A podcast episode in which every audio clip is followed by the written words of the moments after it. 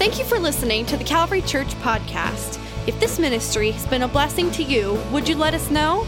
Send an email to mystory at toledocalvary.org. We would love to hear what God is doing in your life today.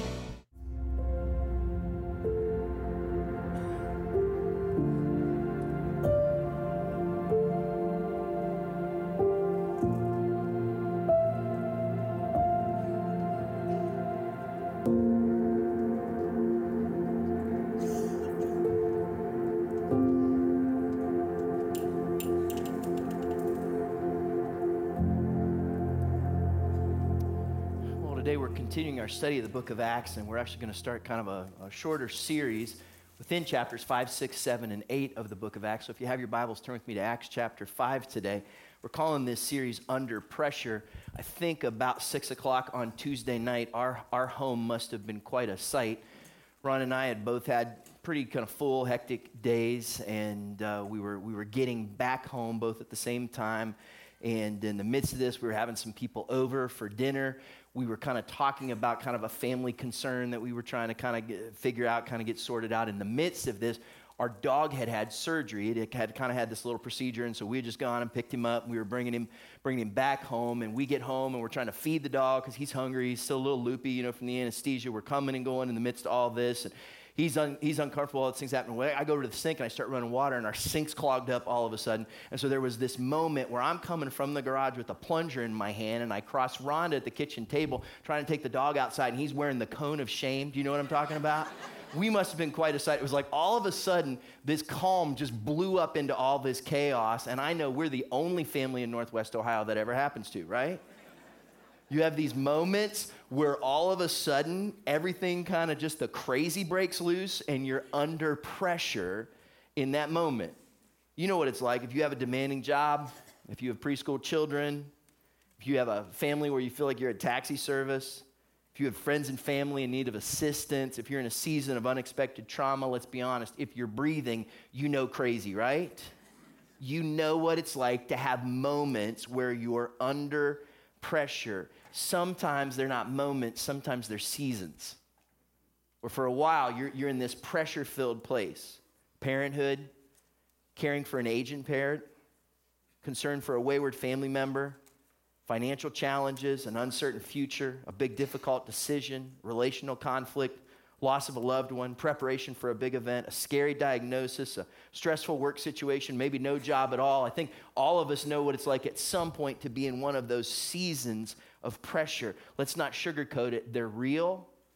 There are these moments or seasons that come to us, and watch this how we handle the pressure makes all the difference. In fact, we ask the question sometimes how, how do you handle pressure? We say, Are you good under pressure? We say that about quarterbacks and politicians and somebody taking a test. Are they good under pressure or do they crumble under pressure? When the pressure comes, do you fall apart and you're not able to handle it? In this series, what we're going to find in chapters 5, 6, 7, 8, we're going to get a front row seat to what it was like when that first church, the church in Jerusalem, finds themselves under pressure. They're going to be under pressure from the outside. We've already begun to read about the persecution they're going to face, and they're going to face pressure from the inside. There's going to be internal conflicts that will put their future at jeopardy. And so, in the midst of this, we're going to see opportunities of how to handle the pressure that comes in our lives as we watch the church respond to that under the pressure that they're in. And when we get to Acts chapter 5, and, and, we've been working our way through here, we've been watching the church, and we've seen how the church is born, how it starts in Jerusalem, how they have times of great miracles, how they have times of great persecution. In Acts chapter 5, they're still dealing with the first real experience that they've had with the death of Ananias and Sapphira, where there's been something negative that comes to the church. And then what happens, though, through all of this, over and over and over again, we read about how the church is growing. In fact, when, when you read verses 12 through 16 of Acts chapter 5, there's almost like this crazy revival that happens. There's all kinds of healings and miracles. And in the midst of this, the church continues to multiply and to grow and to grow and to grow. And this is what we watch. And, and this is what we see is happening. And so this is where we're going to pick up. And we're going to, we're going to make our way through the rest of Acts chapter 5 today. We're going to kind of cruise through this story. And as we do, we're going to watch how the church responds under pressure and we're also going to watch how their opposition the religious establishment, you'll hear them called the Sadducees, or the whole group's called the Sanhedrin, how at times how they responded to the pressure that they find themselves in. We're going to learn what to do, we're going to learn what not to do. So today what I want to give you as we go through this are six under pressure do's and don'ts. When you find yourself under pressure, here's some do's and don'ts, some way you should and some ways that you should not respond when you're under pressure. So let's jump into our story where we're at the point where the church is experiencing this, this great revival. There's miracles, there's healings that are happening. And here's what happens next verse 17, Acts chapter 5. Then the high priest and all his associates, who were members of the party of the Sadducees, were filled with jealousy. If you notice, good things are happening in the church, and this brings about a negative emotional response to these religious leaders, which takes us to the first thing I want you to see in under pressure moments. Here's the first of our do's and don'ts. Number one, don't self destruct. When you're in a pressure filled moment, or maybe in a pressure filled season, be careful that you do not self destruct. Because oftentimes, what I find is I can get under pressure and then I can do something that instead of making it better, can actually make things worse. Can I get an amen? You've been there? You watch your response, and what you do is instead of making it better, you make the situation worse. Here's why because your emotional state will determine your personal response. Your emotional state, the state of your emotions in that pressure filled situation, will determine the response that you have to that situation. If I'm in a place where I'm aware of my emotions, maybe even in a place where I'm able to control them and kind of work through that, it helps me under pressure. But if I let my emotions get the best of me, if they start to affect my attitude and even more my action, then I can be in a place where I can watch a whole situation just fall apart. Now, I know we, we use this analogy quite often, and, and even just recently we've talked about this, but I think this is a good thing to help us picture where we're at because we're, it's very familiar to us. There's this intersection near where I live that's closed. It's a major intersection, and they're doing some, some work there. They're changing it up. And in the process of this, this means that while that intersection is closed, you cannot go through there unless you want to go to the body shop, right? You just, you just shouldn't go through. And what they've done, and this is really cool, is about two or three miles before you ever get there, they put up warning signs. There's these signs that say, this intersection is, is closed. You can't go through there. And about two or three blocks, the major, uh, or two or three intersections before you get to this other intersection, there's these big signs that say, hey, road closed ahead. Don't go through there. Don't go there. And then when you get right up to the intersection, there's a barricade and there's these roadblocks that tell you, stop, don't go through there. And if you have common sense, you don't drive through there, right? Because you don't want to pay the price for what happens. And I need to learn to watch for the warning signs and roadblocks in my emotional responses to things. Sometimes it happens in a moment, sometimes it's a buildup, but I know those times when I feel something beginning to happen inside of me and I go, Chad, that's not a good thing. Your response is going in a direction that's probably not the way you want to respond. And if I ignore those warning signs, if I don't pay attention to those roadblocks, I'll find myself cruising right into a situation with the wrong emotional response. Am I the only one who does that? Apparently. But I hope that analogy will help somebody watching online. And um, here's why because if I'll learn to acknowledge the warning signs, the roadblocks, then it'll help to keep me from going into situations and areas in life where I'm going to be sorry if I have that emotional response. Does that make sense? Okay, let's pick on one emotion for just a moment because it's the one that begins to do the religious leaders in. It says that they were filled with jealousy. And this is one we've got to watch, especially in seasons of pressure. Because if you're under pressure and you begin to look at other people and you seem to think that somehow they have it better than you have it, it will lead you down a road that you do not want to go down. Here's why jealousy erodes our contentment and sabotages our future. When you allow jealousy to kind of sink in, when it makes its way into your heart, it makes you unsatisfied about today and it causes you to second guess your decisions and choices about the future. When you're jealous about someone else's job or spouse or home or their situation, it will take your mind into unhealthy places. Have you ever heard the phrase, the grass is always greener on the other side of the fence? When you look, the grass is always greener on the other side of the fence, but you should see the water bill. Right? The grass is always greener on the other side of the fence, but it smells like fertilizer. Manure. Right? The grass is always greener on the other side of the fence, but you get over there, it's probably artificial turf. And what happens is we give in to jealousy and we start to make real decisions based on false impressions of the situations that other people are in. Here's, here's what I've watched happen jealousy makes smart people do dumb things because it causes you to respond based on your emotion in the moment instead of based on the truth that you should be holding on to.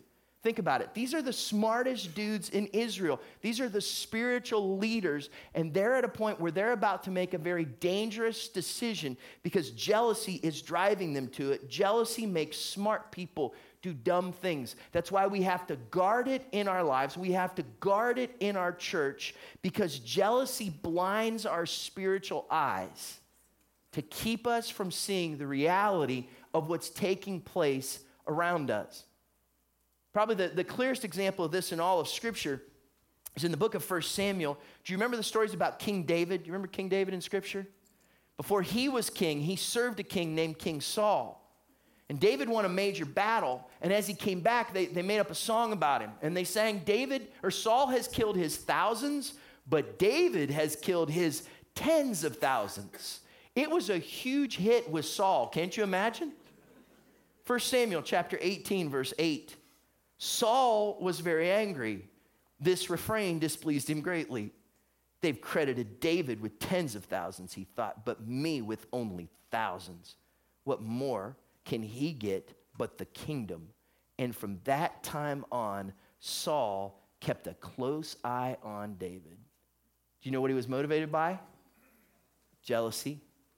It's what filled his heart. And as you read through the rest of the book of 1 Samuel, what you'll see is from that point on, the spiritual dynamic shifts, and Saul begins to respond in ways that are just unhealthy, abnormal, just irrational. And you can see how God's presence is just gone. His favor is gone from what Saul is doing. And the reality is that it's driven, this failure is driven by jealousy. Here's a question Does the success of others cause unrest in you? Ask yourself that question. If you see that the success of others causes a state of unrest in you, then maybe it's a good time to take a good look inside because we need to be in a place where we're, where we're walking through our emotions in a healthy way. Number one, don't self destruct. What does this lead to? Let's go back to the text Acts chapter 5, verse 18. The leaders then, watch what they do. They arrested the apostles. Remember, this is driven by their jealousy. They arrested the apostles, put them in the public jail, but during the night, an angel of the Lord opened the doors of the jail and brought them out.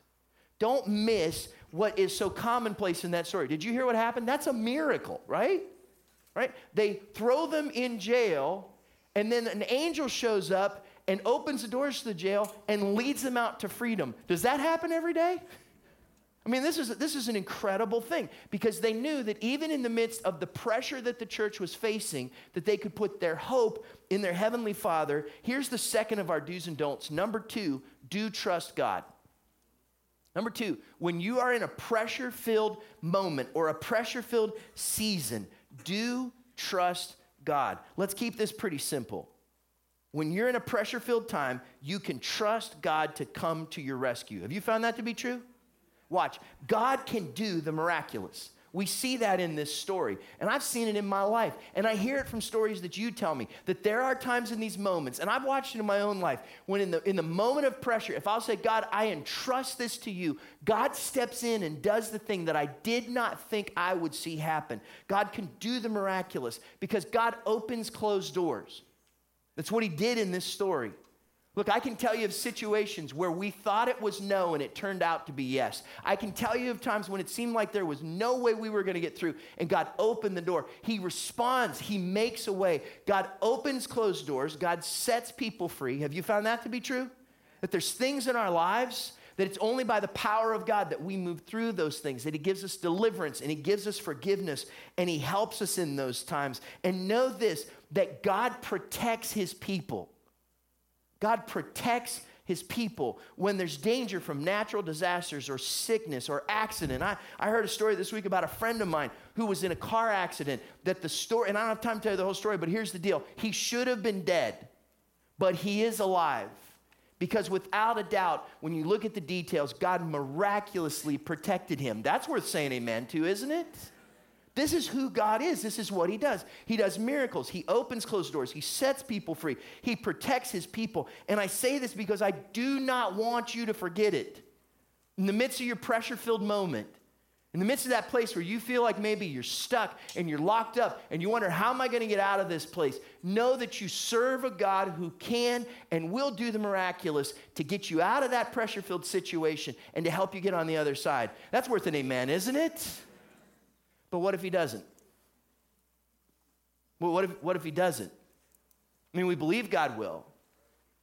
But what if he doesn't? Because for some of you, you're sitting there and you're scratching your head and you're saying, Well, I've seen God do miracles, but I've also, I've also seen him not. And some of you go, there's a, there's a door in my life that I thought would open, but it's still closed. And there's a thing in my life that I, saw, that I thought I'd be delivered from, and I'm still not set free. And let's just be honest. We can all think of a time or a person or a place where we wanted God's protection or we wanted God's healing or we wanted God's involvement and it didn't show up. So, does that mean God's fickle?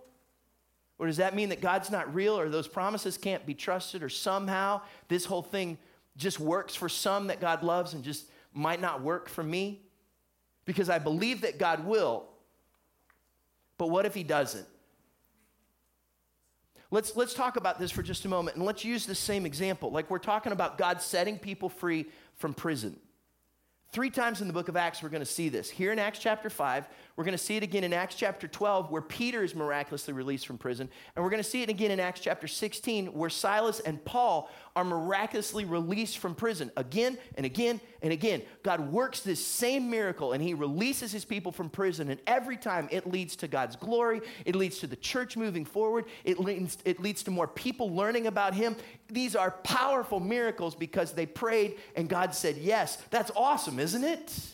And then there's the end of the book of Acts, where for a long season, like for years, you know what Paul does? sits in prison. Same Paul that got out in Acts chapter 16 is stuck at the end of the book. And for years, multiple places, multiple times. In fact, it ends this way Paul's in prison. What Paul do wrong? What, what happened in the midst? Why, why did God say yes in one situation and no in another? Just understand this that in the midst of those times, whether God says yes or whether God says no, you can still trust Him. In the three instances in the book of Acts where they're let go out of prison, God does miracles. Do you know what happens while Paul's in prison at the end of the book of Acts? At the end of the book of Acts, Paul writes four books of the Bible that we refer to as the prison epistles Galatians, Ephesians, Philippians, and Colossians. Do you realize that these essential parts of our theological catalog we would not have if Paul wasn't stuck in prison? Many theologians believe that while Paul was in prison in Caesarea, it gave Luke, who was his associate who traveled with him, the opportunity to be in that part of the world and do interviews and do research. So he was then able to write the Gospel of Luke and part of the book of Acts. If he had not had that time where Paul was in prison, if we had not had that time where Paul was in prison, there would be major parts of our New Testament that would be missing. Do you see how, even in the midst of what didn't seem like a miracle, God was working a miracle that Paul never saw but we benefit from? Does that make sense? So when God says yes, you trust him. And when God says no, you still trust him. Because you might not know what he's doing, but he's at work in the midst of that, and he's still worthy of our trust. Here's the attitude I challenge you to have. Do you, do you remember the story Book of Daniel, chapter 3, three guys that were Daniel's friends. Their names were Shadrach, Meshach, and anybody remember? Abednego. And they're, they're, they're Israelites, but they're in Babylon. They're leaders. And the king says to them, to all the people, I want you to bow down to this giant statue of me. He sets up this idol of himself. And these three guys say, uh uh-uh, uh, we are not doing that. King, we'll, we'll serve you, we'll follow your laws, but that's idolatry. We're not going to do that.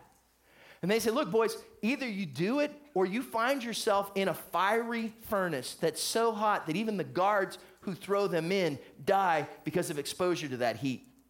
It's a yes or no, boys. You're going to do it or you're not going to do it. And here's their response. Watch this Daniel chapter 3, verse 16. Shadrach, Meshach, and Abednego replied to him King Nebuchadnezzar, we do not need to defend ourselves before you in this matter. If we're thrown into the blazing furnace, the God we serve is able to deliver us from it, and he will deliver us from your majesty's hand. That's trust in God, isn't it? But even if he does not, even if he does not, we want you to know, Your Majesty, that we will not serve your gods or worship the image of gold that you have set up. See what they said here? We trust our God to do the miraculous. But even if he doesn't, we still trust him because he's still God. God can be trusted under pressure, even when we don't understand. And some of you need to grab hold of that today because you've been praying for, looking for, asking for a miracle, and you've not seen that transpire in your life yet. And know this that even if you haven't seen it, God can be trusted. And it may just be that He's doing something that you might not see. You may never see it in this life, but someday you'll recognize how great and how perfect His plan was. Does that make sense? Let's go back to our story, Acts chapter 5, verse 20. The angel, remember, has pulled them out of prison, and he says this Go stand in the temple courts, he said, and tell the people all about this new life. In the daybreak, they entered the temple courts as they had been told and began to teach the people. Here's number three of our do's and don'ts. Number three, do the right thing. Number three, do the right thing. Look, we talked about this about a month ago. We, we, we, uh, we looked at another passage in Acts chapter 4. If you remember, we, we talked about when is it right to do what is wrong? When is it right to do what's right in God's eyes, when it, even if mankind or humans think that it is wrong? And, and you can go back and watch that online. We won't spend a lot of time on this idea. I just want you to know this that the right thing to do is not always the easy thing to do. I mean, think about this. If, if you had just gotten out of prison and you were in prison because of what you had been doing, do you go back and do what you were just doing? Common sense says, no way. I'm not doing that. These apostles get out of prison, and the angel says to them, Why don't you go back and do what got you in prison in the first place? That's not common sense. Common sense says, You know what? I think I'm actually going to get out of town. I don't think I'm going to do that. And the angel says, No, I let you out so you could go do what you were doing that got you in there in the first place. It doesn't make sense but it was the right thing for them to do. The right thing is not always the easy thing, but understand that if that's where God has put you, then that's the thing that you need to do. What's interesting is God delivered them from persecution so that he could deliver them for proclamation. He got them out of jail so they could do what he created them to do. Now, understand this if you are delivered from something, then you are delivered for something. Let that sink in for a minute. If you are delivered from something, if God has done something in your life, that's not just for you to hold on to that thing and put it on your spiritual mantle and show your friends, look what God did. It's for you to take what he did and then do something with it. If he's delivered you from something, if he's done a work in your life, then he's delivered you for something that he wants to do in you. Make sure that you don't miss that when God gives you opportunity to serve him, to live for him, to work for him. I think this is especially relevant because of the last few weeks that we've had. We walked through our mission summit. We, we had our missionary friends a couple weeks ago who were up here in the panel. And then Pastor Bill brought us a great word last week on what missions is all about. And for some of us, there was something that stirred in our hearts during that time. It was moving in us about what God wants us to do. And realize this that if God is stirring in you, do the right thing. If He's giving you opportunity, don't dismiss that. Opportunity without activity is a tragedy. If God has opened up that door of, act, of opportunity for you, and you're not active in it, if you don't move forward with it, if you don't take those steps, that opportunity without activity leads to a tragedy. In fact, James says in, in, James chapter 4, verse 17, that the person who knows what they're supposed to do, if they do not do it, to that person, it's sin. Here's, here's some do's and don'ts. Don't self destruct. Do trust God. Do the right thing. And then let's go back to our story. Instead of taking the time to kind of read all of this because we're under a little time pressure, um, this the word pressure's funny. Um, what, what, we're going to do is, let me just recap it for you real quick. Here's what happens. So the Sanhedrin shows up the next morning, and they're kind of big and bold, and they say, Bring those heretics in here. And so they go to get them out of jail, and they're not there.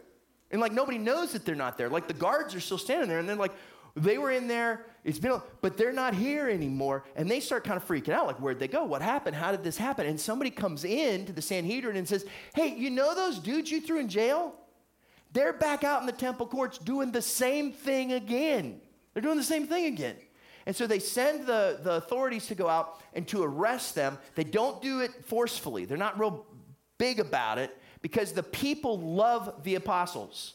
They see what's happening, right? And so they, they don't want to make a big deal out of this. And so they quietly bring them back in. They stand in front of the Sanhedrin, and the Sanhedrin says to them, We told you to stop doing this. Why are you doing this? Listen to what Peter says. Acts chapter 5, verse 29. Peter and the other apostles replied, We must obey God rather than human beings.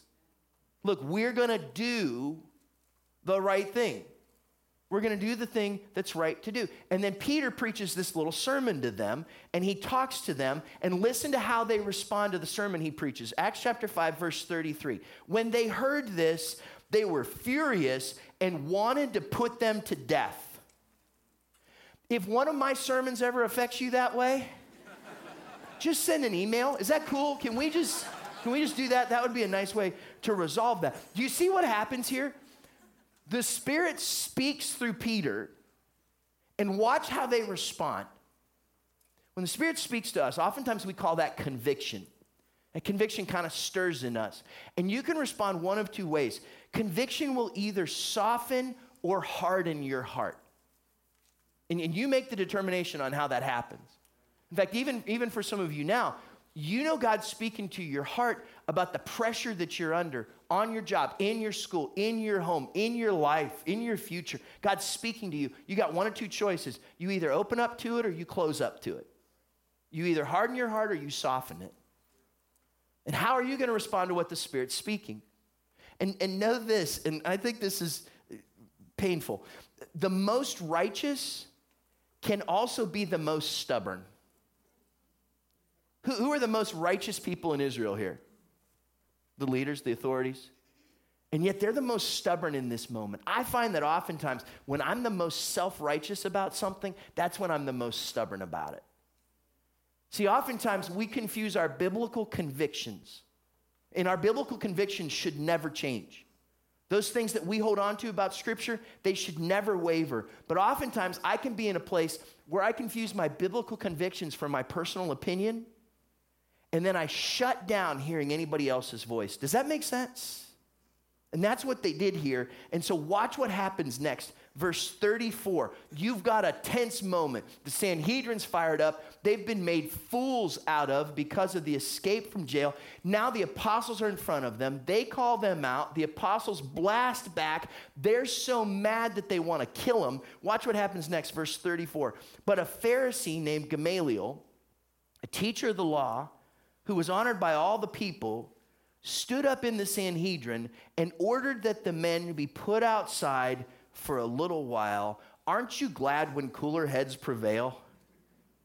Like Gamaliel watched this whole situation and he saw this was a this was a powder keg.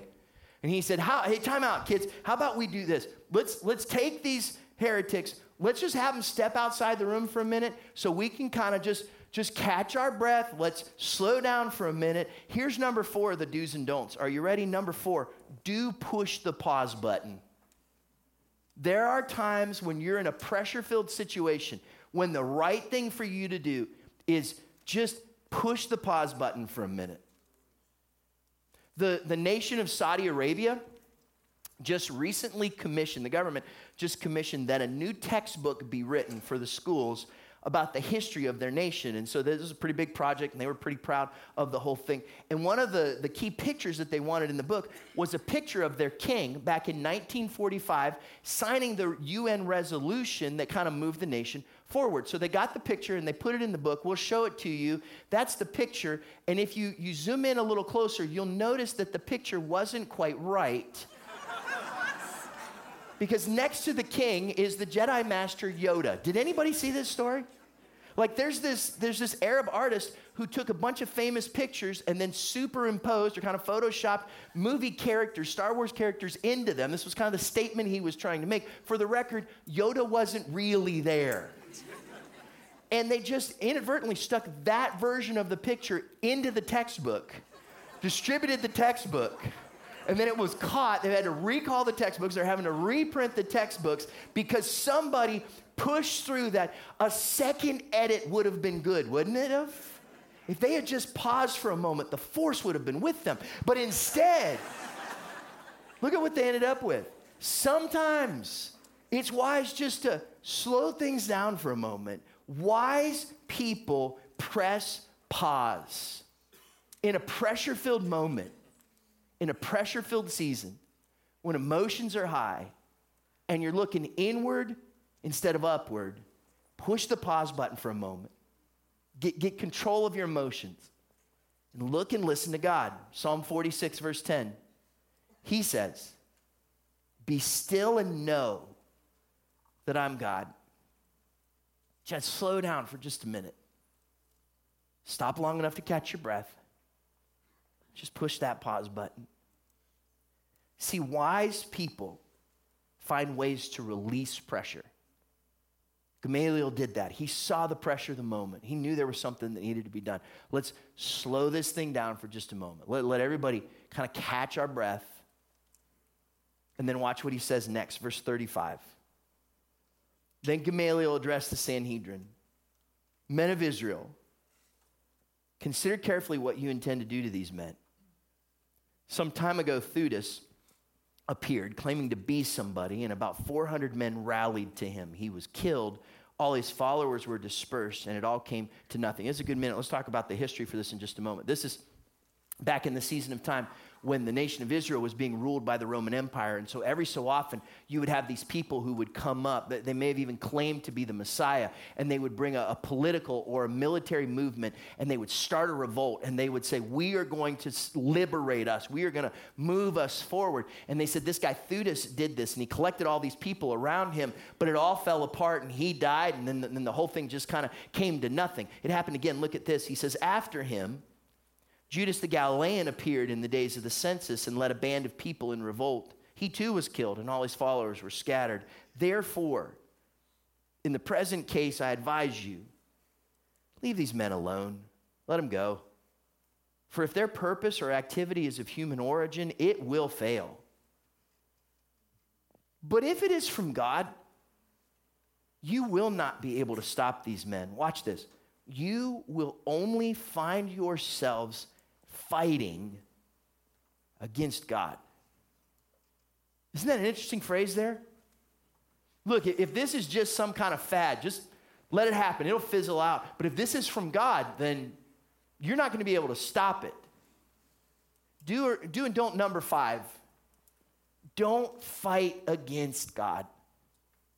If God's leading, if He's moving, if He's working, if He's trying to do something in this pressure cooker that you're living in, then don't fight against God. And you might say to yourself, that's a good word, Chad.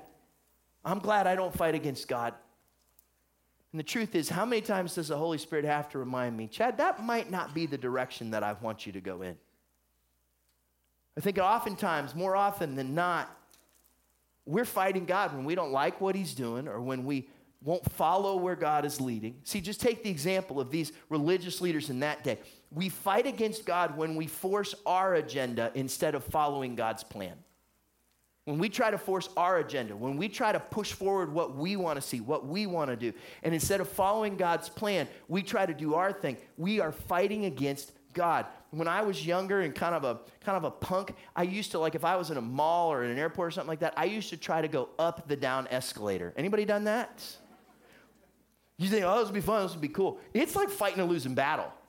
Like you, you can be fast and you can work and you might get there, but it's a lot of effort and it's tough and you look really dumb when you're doing it. And how many times we do that in a spiritual sense? God says down and you say up, and as a result, you're fighting against God.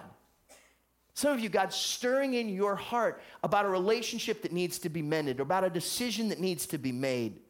Don't force your agenda when God is calling you to follow his plan. And see, we fight against God when we try to use God's blessings for our own purposes. What was the whole problem here? These religious leaders were afraid that they were going to lose the power that they had. And they were holding on so tightly to what God had given them that they were afraid to follow what God was actually doing. How often does God want us to let go and give to Him our money, our time, our influence, our ability? Because He's given us those things in the first place, and yet we fail to trust Him and we fight against God. See, we fight against God when we act impulsively instead of waiting patiently. When we say, God, I've got this, I'll take care of this situation. Why don't you go help somebody else weaker and more needy at Calvary? And I'll take care of this. You may never say it, but I guarantee you, you've thought of it. And when I act impulsively, instead of waiting patiently, I'm actually fighting against God. Which leads us to the last part of our story, Acts chapter 5, verse 40. His speech persuaded them. And they called the apostles in and had them flogged. Just for the record, that's a severe physical punishment. Then they ordered them not to speak in the name of Jesus and let them go. And the apostles left the Sanhedrin rejoicing because they had been counted worthy of suffering disgrace for the name. That blows my mind. Read that phrase again. They left rejoicing because they had been counted worthy of suffering disgrace for the name. Day after day in the temple courts and from house to house, they never stopped teaching and proclaiming the good news that Jesus is the Messiah. Do you see what they did here? even in the midst of that, that pressure filled environment, they decided to make a choice and said, Look, we're not going to stop, even in the midst of this suffering, even in the midst of persecution. We are not going to give up. We are going to move on through this pressure. And that takes me to number six, the last thing today. Don't give up, do it again the thing that God has called you to do, the situation that you're in, whether it's your role on your job or the season you're in in your education, whether it's your spot as a parent or a grandparent, or whether it's the opportunity that's ahead of you, in the thing that you're facing right now, let me encourage you do not give up the right thing, the trust in God thing. Do it again. Don't self destruct. Don't fight against God. Don't give up. Do it again. Here's why because God's people under pressure respond in faith again and again. And I want you to persevere, and I don't want you to stop. I want you to know that God is with you. Don't give up.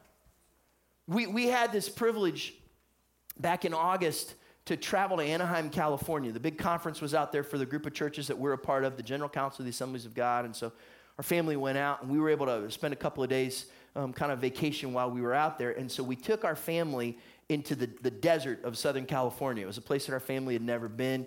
And if you've not been there, I mean, it's just, it's, it's, it's beautiful in such a different way from what we know in Northwest Ohio. You've got mountains, you've got desert. That sounds different, doesn't it?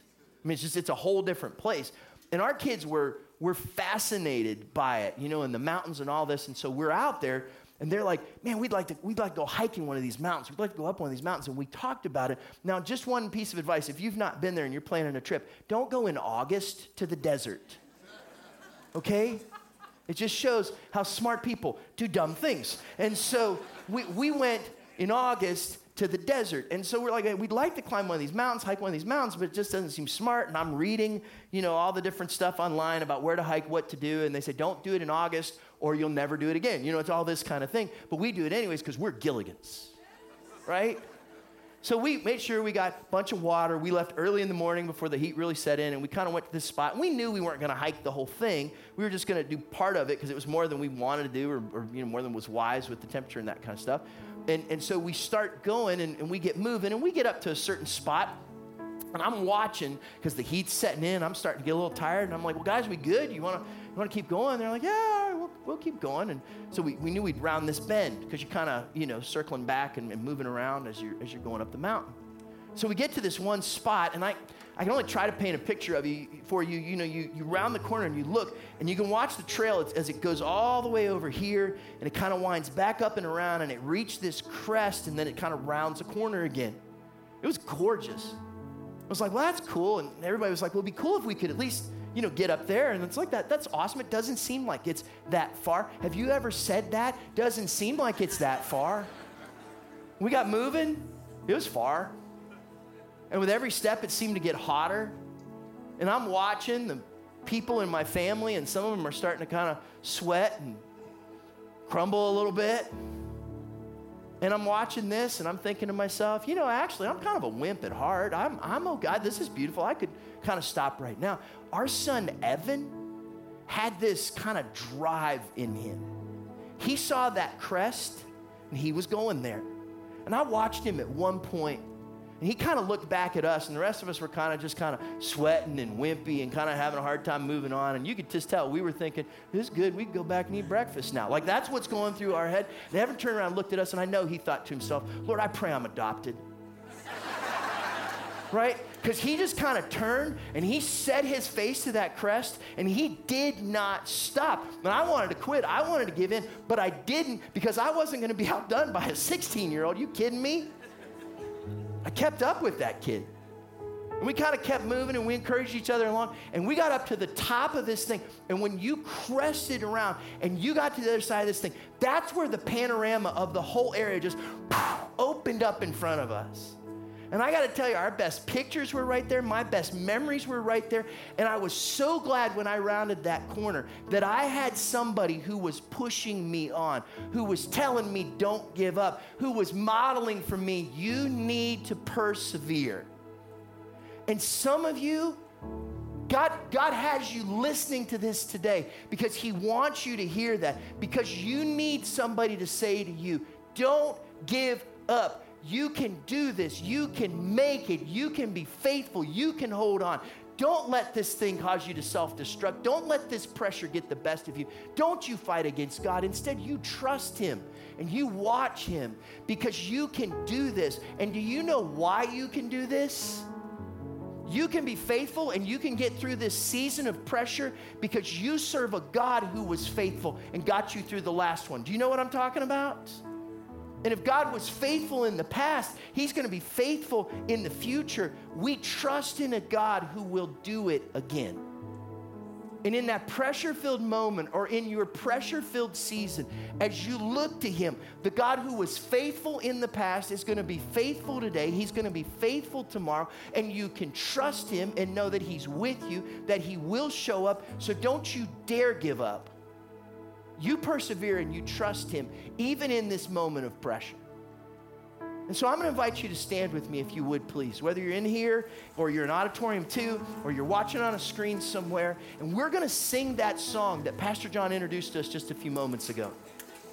It's a song that says, God, I've, I've seen you move in the past, and I believe you're going to do it again. And here's what I'm going to ask you to do. If you are in that pressure filled moment and you needed to hear the Holy Spirit say to you today, persevere, don't give up, would you just lift your hands to the Lord? Would you just be open to Him right now? Would you just say, God, with faithfulness, I look to you? God, with confidence, I put my trust in you. Lord, I know you were faithful in the past. And God, I look to you be faithful again.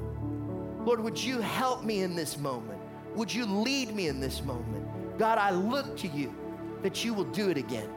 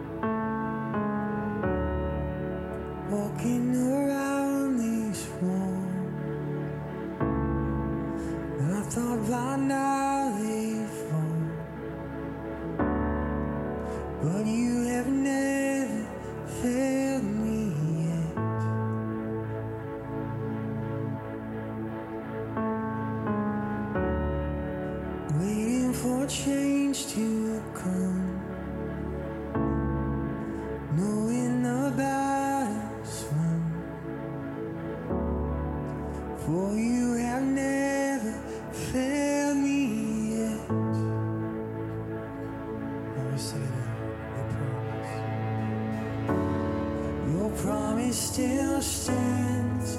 Great is your faithfulness. Faithfulness. I'm still in your hands. This is my confidence.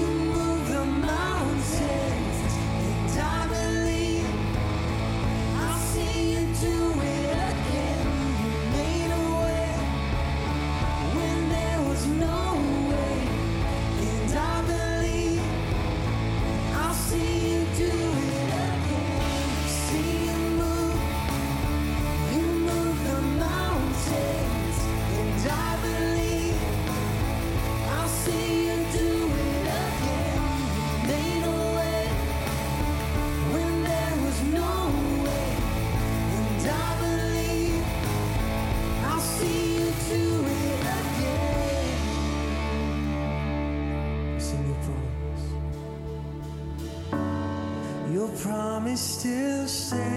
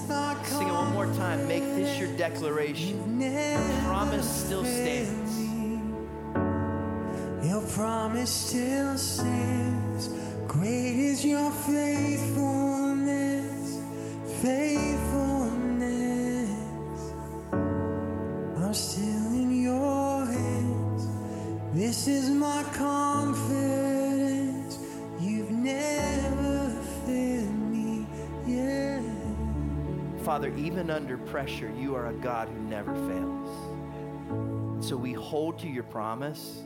We make you our confidence. Lord, as we look to you, not fighting against you, not self destructing in the midst of those situations, we trust in you. Holy Spirit, would you give us the strength? Lord, Lord, for the one who walked in here today weary and uncertain, would you help them to remember not to give up because you're a God who's, who's going to do it again. So, Lord, we trust you. We look to you. As we go from here, would you go with us? Send us out with your special favor and with your wonderful peace. We ask this in Jesus' name.